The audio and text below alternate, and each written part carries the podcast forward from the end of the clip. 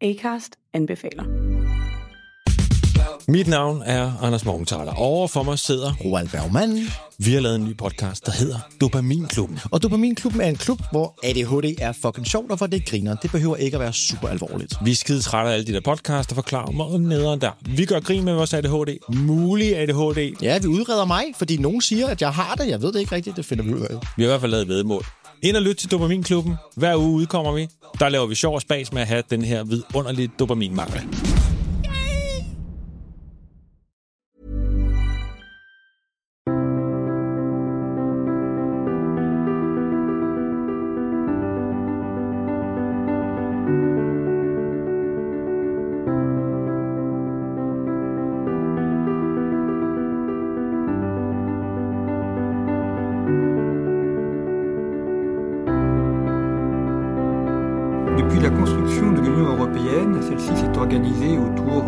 Des gouvernements, des peuples qui composent l'Union et avec notamment un rôle renforcé du Parlement au fur et à mesure de l'histoire de celle-ci. C'est cette question de l'Union européenne, du fonctionnement de la démocratie dans l'Union européenne dont nous allons parler aujourd'hui. Cela correspond au thème 1 de ces programmes de spécialité de première. Thème 1, comprendre un régime politique, la démocratie, avec un chapitre qui porte sur l'Union européenne et la démocratie, le fonctionnement de l'Union européenne, démocratie représentative et démocratie déléguée. Pour en parler, je reçois John Longland. Bonjour. Bonjour. Merci d'avoir accepté notre invitation. Vous êtes euh, docteur en philosophie euh, d'Oxford, chargé de cours à, à et euh, vous travaillez également euh, au Parlement européen, donc euh, ça vous donne une double euh, compétence à la fois d'analyste et euh, de, de- de praticien. Euh, et puis vous êtes un spécialiste des questions de géopolitique et de relations internationales. Et vous avez publié plusieurs ouvrages, dont un qui est consacré à la justice politique et à la justice internationale. Alors, euh, cette question euh, de la démocratie euh, dans l'Union européenne est une question euh, im- importante. Peut-être commençons par le, le Parlement européen, parce que euh, l'émission est enregistrée euh, au début du mois d'avril 2019, donc dans un mois et demi, il y a les élections européennes. Et euh, c'est le fonctionnement des institutions européennes est, un peu complexe et échappe parfois euh, aux citoyens, ce qui peut expliquer aussi une des raisons de, euh, de l'aug- de l'augmentation de l'abstention, et notamment le, le rôle du Parlement européen. Enfin, il s'est constitué au fur et à mesure des, époques, depuis la première élection en 1979. Euh, quel est son rôle exactement hein C'est-à-dire, tout simplement, à quoi sert-il? Alors, à mon avis, il ne sert pas à grand-chose, mais avant de vous répondre sur le fond, j'aimerais revenir sur quelques points que vous avez soulevés dans l'introduction. Vous avez dit deux mots, deux expressions que j'aimerais euh, analyser. Vous avez évoqué, vous avez dit depuis le début de la construction européenne, et puis vous avez parlé de la démocratie.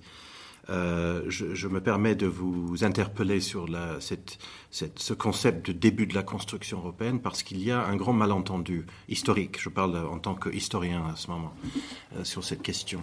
Euh, nous situons habituellement, enfin les, les, partisans de l'Union européenne, dont je ne suis pas, situent le début de la construction européenne en 1950. Or, c'est faux le début de la construction européenne se situe non pas en 1950 avec la déclaration Schuman sur la création de la, communauté du charbon et de l'acier, euh, mais euh, au moins euh, un an plus tôt, en 1949, avec la création du Conseil de l'Europe. Il faut que vos étudiants et ceux qui nous écoutent comprennent que la première institution n'était absolument pas la communauté européenne du charbon et de l'acier, qui est le prédécesseur de l'Union européenne d'aujourd'hui, mais au contraire le Conseil de l'Europe, qui est une institution intergouvernementale basée à Strasbourg et qui partageait d'ailleurs pendant longtemps euh, le même hémicycle avec le Parlement européen, c'est-à-dire que le Parlement européen utilisait pendant très longtemps, jusque dans les années 90, l'hémicycle du Conseil de l'Europe.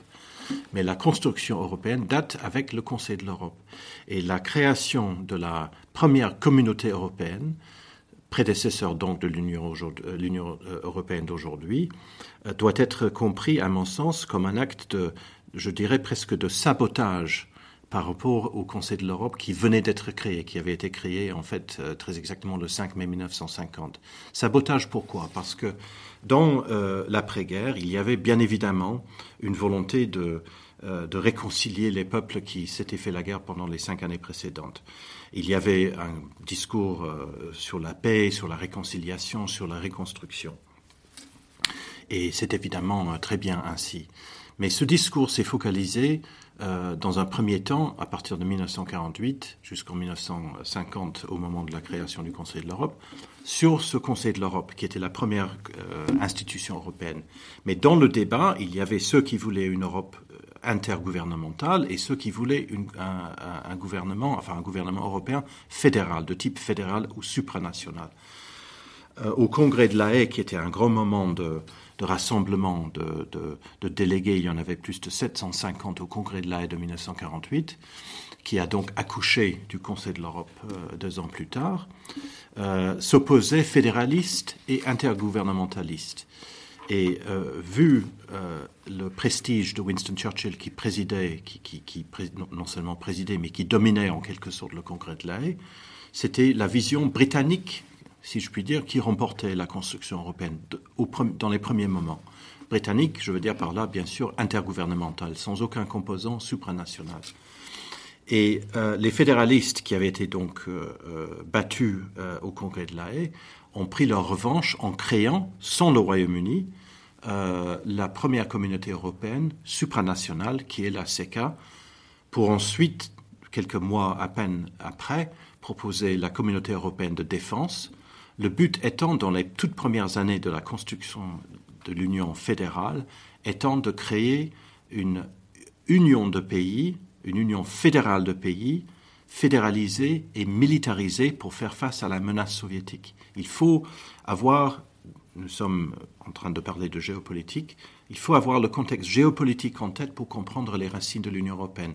L'Union européenne, on parle beaucoup de la paix, n'est-ce pas? On la justifie en référence à la paix, mais l'Union européenne, les premières communautés européennes, sont un pur produit de la guerre froide. Et le but était de militariser et de fédéraliser les États avec l'Allemagne, France, Allemagne, Benelux, Italie, pour faire face à une Union soviétique menaçante.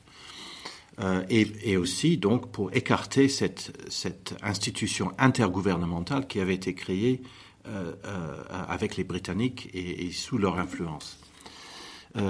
c'est une longue façon de vous répondre sur le Parlement européen, parce que le Parlement européen, bien évidemment, est, une des institutions fédérales de l'Union européenne.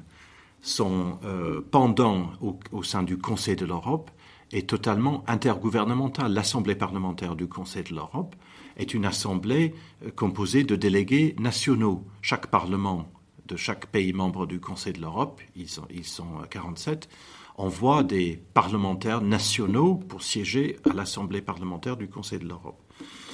Il n'en est pas ainsi, bien sûr, au Parlement européen. Le Parlement européen est élu euh, directement dans chacun des États membres de l'Union européenne, comme je pense tout le monde sait.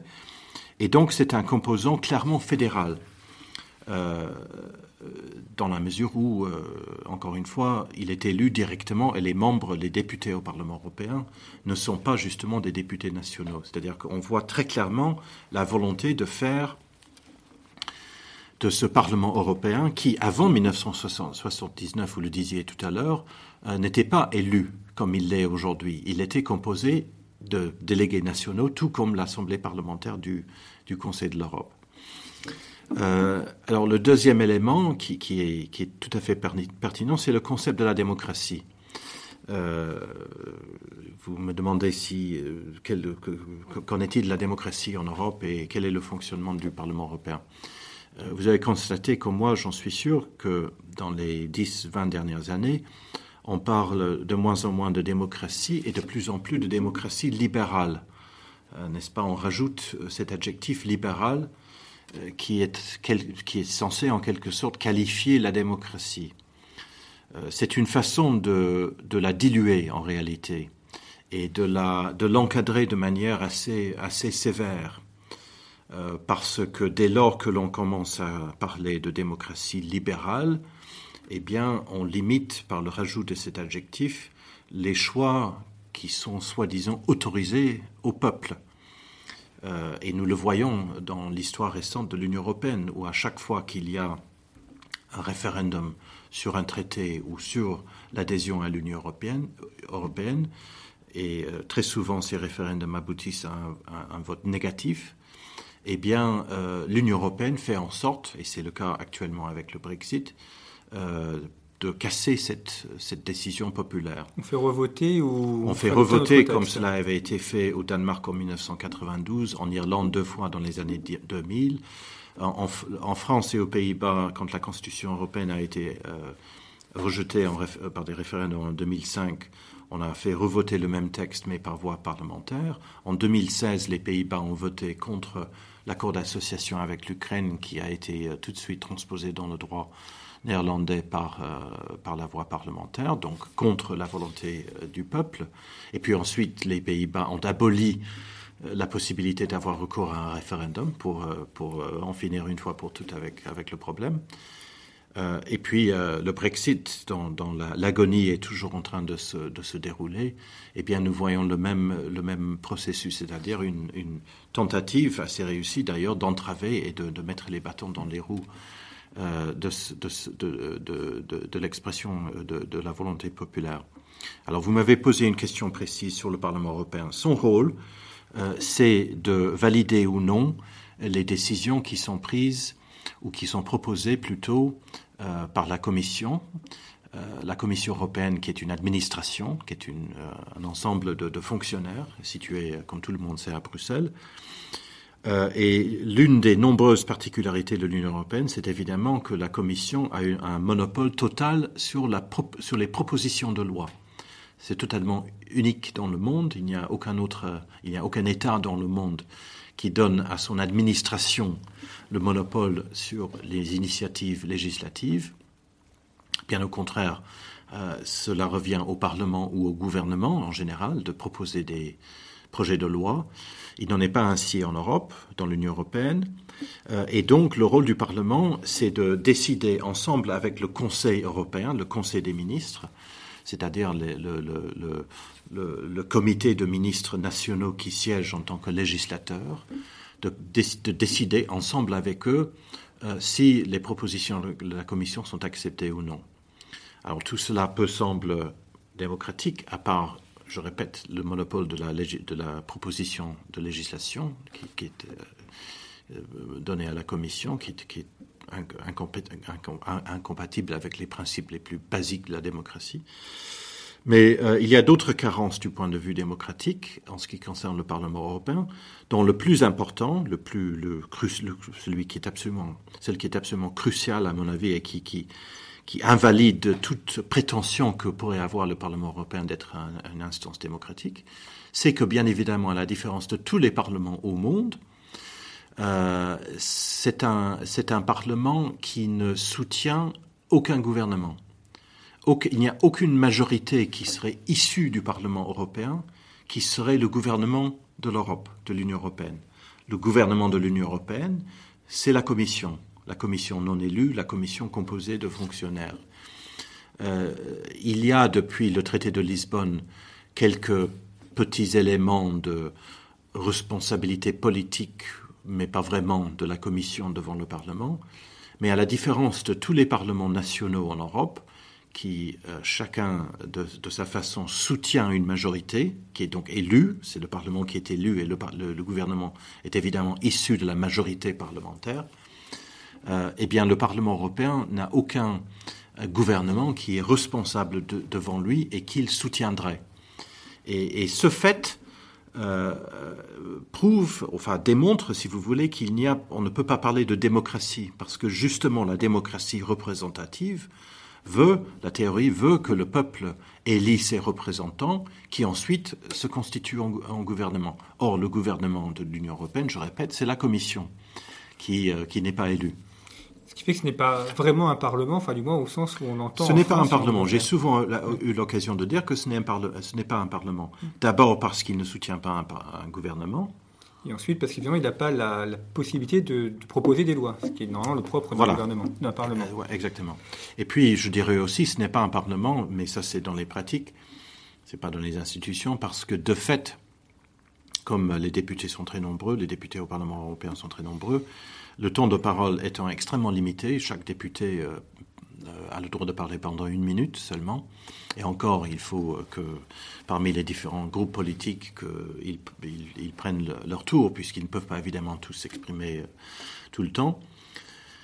Et il en résulte que la réalité, c'est que les discours au Parlement européen sont des, c'est une succession de monologues parce que chaque, il est assez difficile de, de, parler pendant seulement une minute, et donc les députés sont obligés de lire leur texte, ce qui fait qu'en fait, il est rare que les députés répondent les uns aux autres. Ce ne sont pas des débats, ce ne sont pas des, il n'y a pas de contradiction entre les, il y a bien sûr la contradiction, mais chacun euh, est en quelque sorte en, autarcie, je dirais presque, euh, par rapport à ses, à ses, euh, à ses collègues. Et le fait que les députés... et, le, et le mot Parlement, quand même, vient de parler, et pourtant les députés ne se parlent pas. Et le fait que les députés viennent de pays extrêmement variés, donc ils ne parlent pas forcément la même langue, ils ne se connaissent pas non plus, ça ne facilite pas non plus le, le travail parlementaire Alors, euh, l'essentiel, je crois, c'est qu'il n'y a pas, et à mon sens, il ne peut pas y avoir un système transeuropéen de partis. C'est le grand rêve des fédéralistes européens d'avoir des partis transnationaux qui se présenteraient euh, sous la même étiquette dans tous les pays, Parti socialiste, Parti social-démocrate, Parti chrétien-démocrate, tout ce que vous voulez. Euh, les élections, ce qu'on appelle les élections européennes, sont en fait une série d'élections nationales. Et d'ailleurs, elles sont, euh, elles sont comprises comme telles, parce que dans chacun des pays, on regarde le résultat en fonction de la politique nationale du pays en question. Donc c'est une série euh, d'élections nationales, chacun des partis nationaux faisant campagne sur des enjeux nationaux, comme cela est inévitable, mais il n'y a aucun système euh, de, de parti transnational. Et cela fait que, bien évidemment, il n'y a pas d'alternance. Donc, une élection parlementaire dans un pays, c'est évidemment une façon de virer, de, sortir les sortants, de virer le gouvernement au pouvoir, ou au moins d'avoir cette possibilité. Or, il n'en est rien au Parlement européen, d'abord parce que le gouvernement ne, ne, dépend pas du Parlement, et ensuite parce qu'il n'y a pas de système euh, de parti. Pourquoi n'y en a-t-il pas? Eh bien, parce qu'il ne peut pas y en avoir.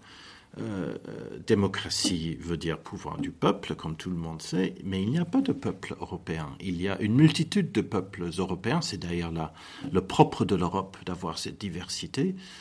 Euh, et euh, faute d'avoir une langue commune et, et avoir des références historiques et culturelles communes, eh bien, on ne peut en aucun cas parler d'un débat euh, au niveau politique, au niveau européen. Ce n'est pas possible. Ce cela est contraire à la, à la, à la réalité politique.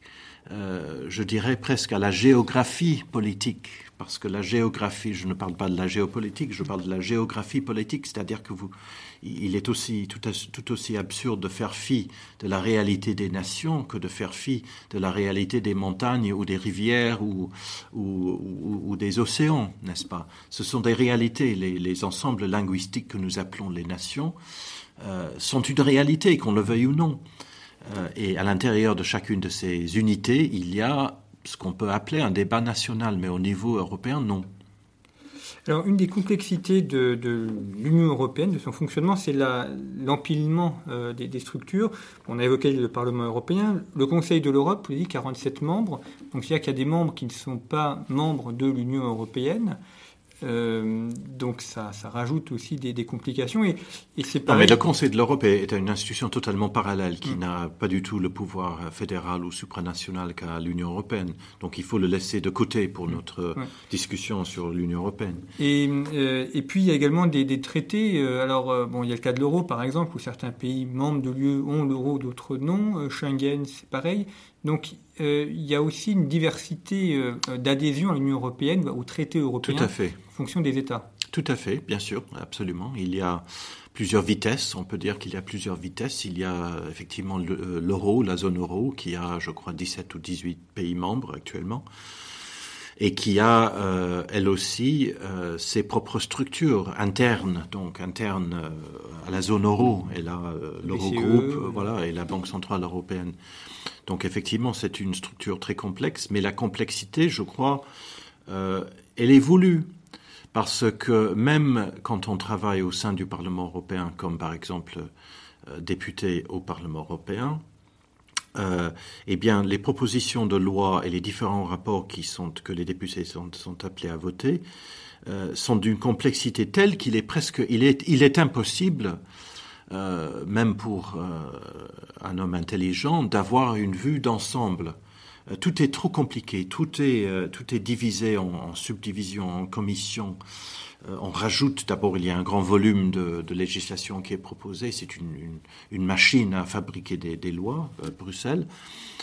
Et, et, je crois que cette complexité est voulue parce que cela donne davantage de pouvoir un pouvoir décisif euh, en définitive, à la, commission qui est, je répète, euh, composée de fonctionnaires, donc non pas élus et qui, n'est soumis à aucun contrôle démocratique, euh, aux, aux, dépens du pouvoir du Parlement européen qui, lui, pourrait, on pourrait imaginer qu'il incarne une certaine légitimité démocratique, ce que je conteste, mais même, euh, même s'il en avait, eh bien, dans, dans l'état actuel des choses, il n'a pas le pouvoir nécessaire, il est totalement dépourvu de pouvoir pour gérer le processus. Il ne gère rien.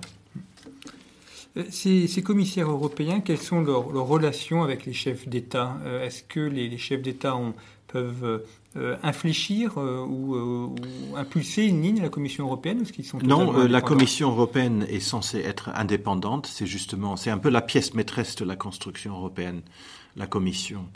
elle existe depuis le début. Elle s'appelait Haute Autorité avant 1900, 1957, ou peut-être, je ne sais plus quand ils ont changé de nom, mais la Commission européenne, elle date certainement du traité de Rome. Mais dans le, dans la, dans le traité de, de, du charbon et de l'acier, elle s'appelait euh, haute autorité. Alors les gens ont peut-être trouvé que ça faisait un peu trop autoritaire de l'appeler haute autorité, mais c'est la même idée. La même idée, c'est qu'il faut une instance supranationale euh, qui a le droit d'imposer la loi fédérale aux États et qui agit en indépendance par rapport à ceci. C'est l'autre particularité de l'Union européenne. À la différence de toute autre institution internationale, son droit est supranational, c'est-à-dire qu'une loi, une directive, euh, une loi européenne euh, s'impose euh, sur le droit national. Les États sont obligés soit de suivre tout de suite le règlement européen, soit de transposer la directive dans leurs droits nationaux. Aucune, autre, institution internationale n'a cette caractéristique. C'est une chose unique et c'est évidemment l'élément fédéral. Mais la Commission, elle est censée agir en toute indépendance. Et en ce qui concerne les gouvernements nationaux, eh bien, il y a euh, une structure qui relie, bien sûr, chacun des États membres à la Commission. Chaque pays membre a une représentation auprès de la Commission qui, travaille avec elle et qui prépare, ils préparent ensemble, oui, les, les euh, euh, les, ce qui de, deviennent ensuite les directives ou les règlements. Euh, non, le, le lieu d'interaction entre la Commission et les États se fait au niveau du Conseil. C'est au, au, niveau du Conseil, que les, au Conseil des ministres, donc nationaux, que, euh, en fin de compte, les lois ou les règlements sont, sont votés ou, ou, rejetés. Et c'est là où le jeu national entre en jeu. Là, le Conseil des ministres regroupe pour chaque sujet les ministres européens, l'agriculture par exemple. Exactement. Alors, vous évoquez en, début d'émission la, la, CED, donc la Communauté européenne de défense, donc qui a été rejetée en France et qui n'a oui. pas abouti. Mais c'est une idée très ancienne, l'idée d'avoir une armée européenne. Euh, et puis, le, ce qui s'est développé en parallèle, c'est l'OTAN, qui, euh, là aussi, dans le but de protéger d'une attaque soviétique, est-ce que l'OTAN n'est pas, euh, n'est pas une forme de CED euh, qui aurait réussi ou qui se serait oui, mise en place? Parce que de toute façon, euh, la CED était sous, devait être était de, sous tutelle et sous impulsion euh, américaine.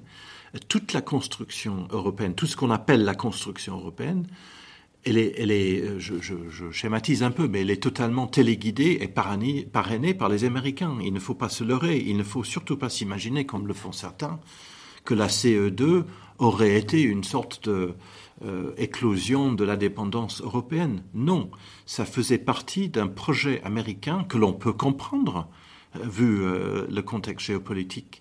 Euh, pourquoi? Parce que, eh bien, en 1950, euh, en septembre 1950, quand tout cela a été lancé, la CED est annoncée le 4 octobre par René Pleven le 4 octobre 1950 devant le Conseil des ministres en France, suite à l'annonce par le secrétaire d'État américain Dean Acheson à ses collègues, à ses homologues français et britanniques, français et britanniques surtout, Robert Schuman et, et Ernest Bevin, que les Américains entendaient stationner des troupes de manière permanente sur le continent européen.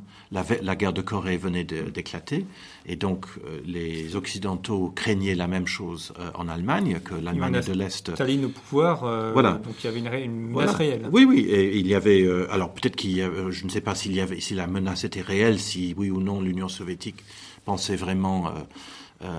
attaquer l'Europe occidentale, mais en tout cas, il y avait une, la perception d'une menace et surtout objectivement un déséquilibre sur le plan militaire. Les soviétiques étaient très nombreux, l'armée soviétique était grande, elle occupait toute la partie euh, orientale de l'Europe, elle avait des dizaines de milliers euh, d'hommes en uniforme, elle avait des, je ne sais plus combien de, milliers ou des dizaines de milliers de chars, et en face, il n'y avait quasiment rien.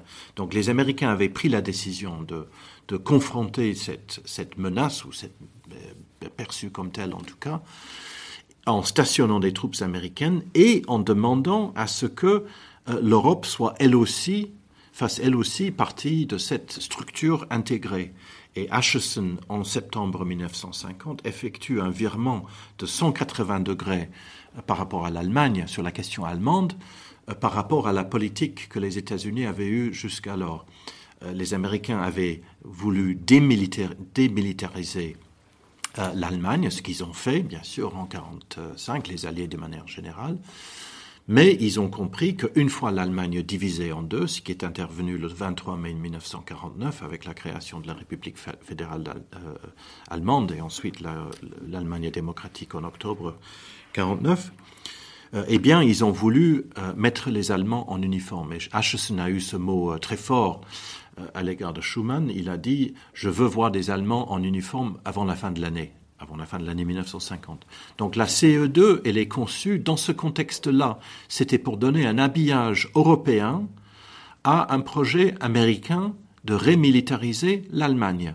Et quand Schuman a entendu Dean Acheson dire cela, il lui a répondu qu'il était d'accord avec le projet, mais que l'opinion française ne l'accepterait pas. La France euh, la mémoire de, l'occupation était encore fraîche. C'était cinq ans après, et on demandait aux Français d'accepter que la, Wehrmacht soit en quelque sorte reconstituée pour faire face à au nouvel ennemi, euh, à l'allié d'il y a cinq ans, qui était l'Union soviétique. Et donc Schuman a eu cette idée de donner un habillage européen à, cette euh, rémilitarisation de l'Allemagne sous tutelle américaine. Et c'est ça la CED. Et d'ailleurs, ça a été rejeté au, Parlement français par une alliance des communistes et des gaullistes, qui, pour une fois, étaient euh, liés sur un, sujet effectivement commun. Comme, ils avaient été euh, aussi pendant la guerre, mm. les gaullistes, les, les, premiers résistants, enfin peut-être pas les premiers, mais la résistance ayant été composée, mm. comme tout le monde sait, en grande partie de communistes. Mm. Cette question effectivement de, de l'armée européenne, euh, bon, c'est un, sujet qui, qui, est régulièrement développé. L'autre aspect, et on, terminera par là, c'est euh, la question d'une intégration euh, économique. Alors, on parle de, d'une harmonisation fiscale. Bon, la, monnaie unique aussi est une forme d'harmonisation, d'intégration économique. ça aussi, c'est un projet qui est porté dès le début, cette fois-ci avec le traité de Rome et puis la, la CECA avant également. Alors euh, oui, je dirais que oui, c'est un projet qui existait le début, puisque je répète, le, but original était de fédéraliser et de militariser l'Europe en 1950. Je répète les dates. Le 9 mai 1950, déclaration de la proclamation, déclaration Schuman de la, de la communauté du charbon de l'acier, des matières premières de la guerre, comme tout le monde sait. Fusion donc de cette industrie qui d'ailleurs avait été euh, déjà fusionné sous une, autorité américaine. Il y avait une haute autorité de la Ruhr déjà en, euh, en 48, si j'ai bonne mémoire. Ensuite, plan Pleven pour la communauté européenne de défense le 4 octobre 1950, donc cinq ou six mois après la déclaration Schuman sur la CK. Ensuite, comme vous disiez, échec en 1954 de la CED euh, devant l'Assemblée ou la Chambre des députés en France. Et donc, trois ans plus tard, la création de la communauté euh, économique européenne, traité de Rome, comme une opération, je dirais, de substitution par rapport à, celle, à celui qui venait d'échouer.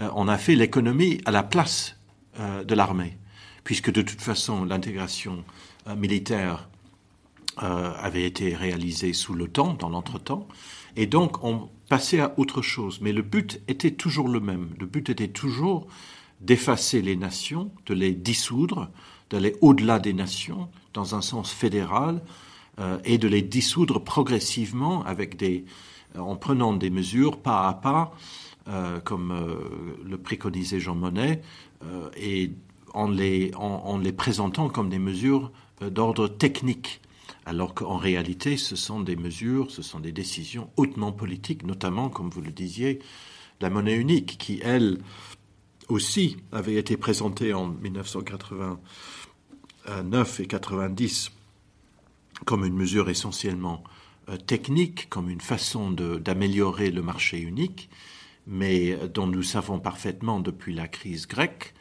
euh, qu'elle est euh, le socle de la Constitution européenne. Euh, c'est-à-dire que l'Union européenne a tout fait pour empêcher l'éclatement de la zone euro parce que trop de capital politique avait été investi, n'est-ce pas, dans ce projet. Donc nous voyons bien que c'était un projet fédéraliste pour donner une poussée encore, encore une, une poussée fédéraliste euh, à l'Union européenne. Puis la monnaie est l'instrument de la souveraineté nationale. Donc si on supprime la monnaie à un État, on, lui coupe euh, l'essentiel. Totalement. Important. Merci beaucoup, euh, John Nogland, d'avoir évoqué avec nous cette, ces questions, donc des, des, la question de la démocratie dans l'Union européenne, la, place, le rôle du Parlement, et puis également d'être revenu sur la construction européenne. Je renvoie nos éditeurs à, nos auditeurs à, deux émissions en rapport avec ce thème, un sur la démocratie, une émission de Damien Tellier, professeur de philosophie, sur Benjamin Constant, et une émission euh, de moi-même donc sur Alexis de Tocqueville et la démocratie en Amérique. Et puis pour euh, compléter ce sujet, eh bien le dossier, enfin le numéro de conflit euh, de ce trimestre qui est consacré à l'Union européenne, à l'Europe en général. Une autre Europe est-elle possible? Numéro de conflit que l'on trouve dans tous les kiosques. Merci pour votre fidélité et à bientôt.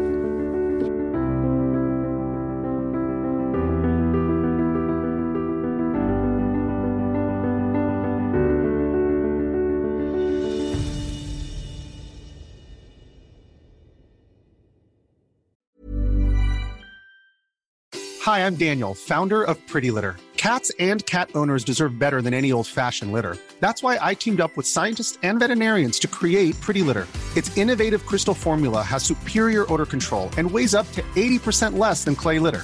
Pretty Litter even monitors health by changing colors to help detect early signs of potential illness. It's the world's smartest kitty litter. Go to prettylitter.com and use code ACAST for 20% off your first order and a free cat toy. Terms and conditions apply. See site for details.